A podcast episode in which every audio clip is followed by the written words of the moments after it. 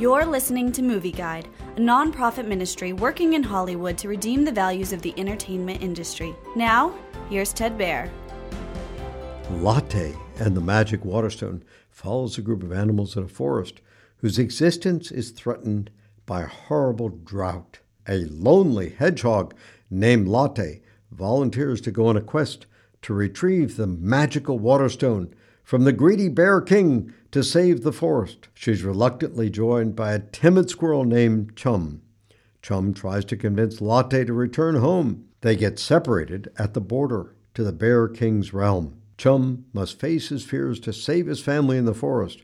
Meanwhile, Latte must come to grips with her past and learn to trust her friends. Latte and the Magical Waterstone is an entertaining, animated movie full of adventure, friendship, bravery, and sacrifice. However, the movie sometimes fails to create enough room for the characters to grow in meaningful ways.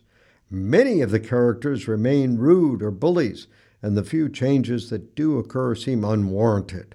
Despite the movie's noble themes of courage, sacrifice, and perseverance, the negative elements in Latte and the Magic Waterstone mar some of the movie's meaningfulness. So, Movie advises caution for children.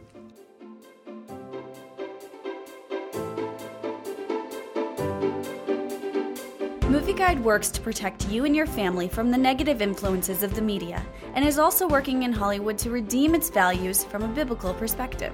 For the latest Movie Guide reviews and articles, go to movieguide.org or download the app to your Apple or Android device. You can also subscribe to the Movie Guide podcast on iTunes. Support Movie Guide's mission to transform the culture by redeeming the media.